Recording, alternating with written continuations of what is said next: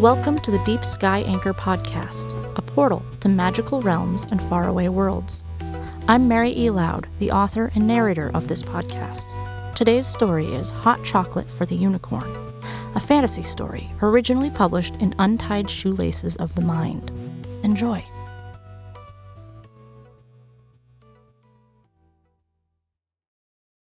The curved neck and stretched wings of the black dragon dwarf the figure of the doe like white unicorn. They make an unlikely picture behind the glass panel and aluminum frame of my sliding glass kitchen door. As always, quite the sight to see. I ask them in. Scaled claws and downed hooves step through the door. The dragon slashes his tail, impetuous at being kept so long. The unicorn paws the linoleum floor and bows his horn. An honor, as always, he says. I slide the glass door shut behind them, careful that all the tails are on the right side. Is the water ready? The unicorn asks. Not yet.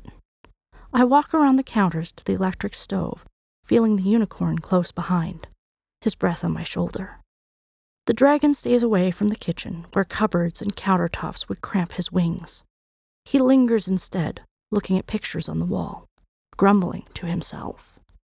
My tea kettle sits on the formica counter in the customary spot, nestled between the sink and the toaster. I fill it with water and put it on the stove.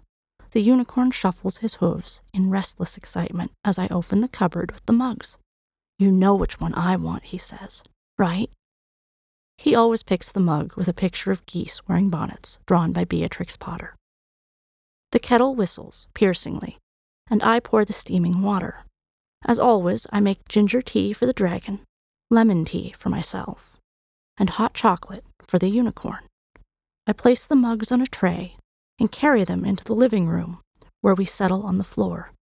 My friends are ill suited to sitting at tables. Chairs don't fit them well.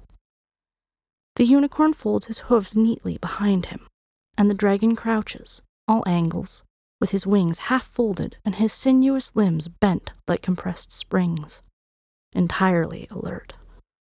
I place their hot beverages before them on the living room rug. Shall I tell a story now? I ask. Let's play a board game, says the dragon. He takes his mug, my largest, in his great talon. He dwarfs the tiny mug and has to drink from it daintily, a giant sipping tea from a thimble. I'd like a story, the unicorn says. He's been blowing on his hot chocolate to cool it. He stretches his snowy neck, leaning his nose down to taste the dark liquid. You always want a story, the dragon snarls. The unicorn shies away from him, but he's not really scared. The unicorn and dragon are the best of friends. My best friends. I'll tell stories first, I say. Then we'll play chess, I tell the dragon. The dragon rolls his massive, round, green eyes heavenward, but he holds his forked tongue. He can wait. Dragons can be both patient and impatient. I tell stories to the unicorn until he falls asleep, head resting on hooves, nostrils flaring gently with deep, regular breaths, and the shining tip of his horn barely gracing the carpeted floor. His sides heave with a sigh, and I know he's dreaming about the worlds in my stories a world with an ocean whose smallest drop can turn you into a rabbit, a world where glittering, faceted cat statues are cut from gemstones and come to life, a world where otters fly water filled spaceships. Shall we play chess now? the dragon asks, his voice a soft hiss so as not to wake the unicorn. I agree, and we're deep in a game when the phone rings. Just a minute, I say as I go to the old style corded wall phone to answer it. The call is from my boss. He wants to be sure that I remember to bring in the files for our meeting tomorrow. I hate it when he calls me at home, but it's true that otherwise I would have forgotten. I get the files and place them on the end table by the front door where I can't possibly miss them. Now I won't forget.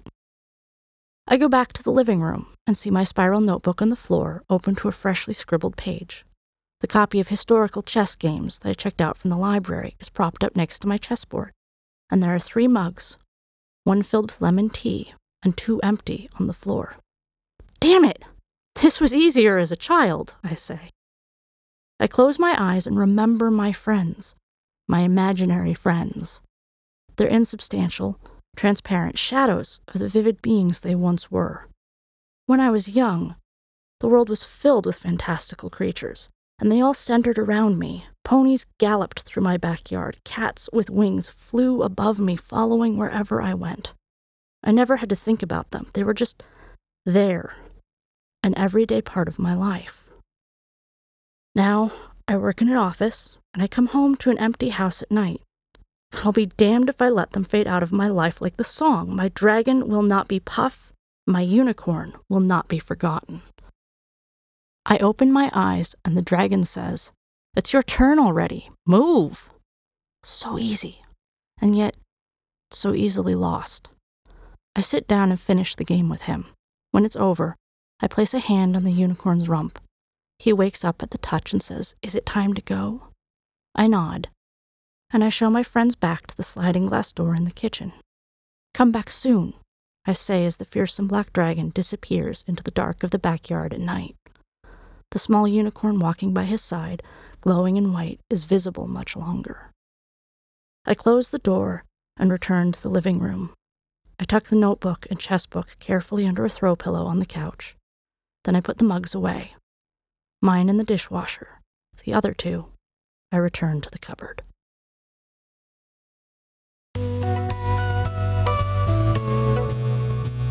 Thank you for listening to the Deep Sky Anchor podcast. I'm Mary E. Lowd, and this has been Hot Chocolate for the Unicorn. Tune in next time for another portal to another world.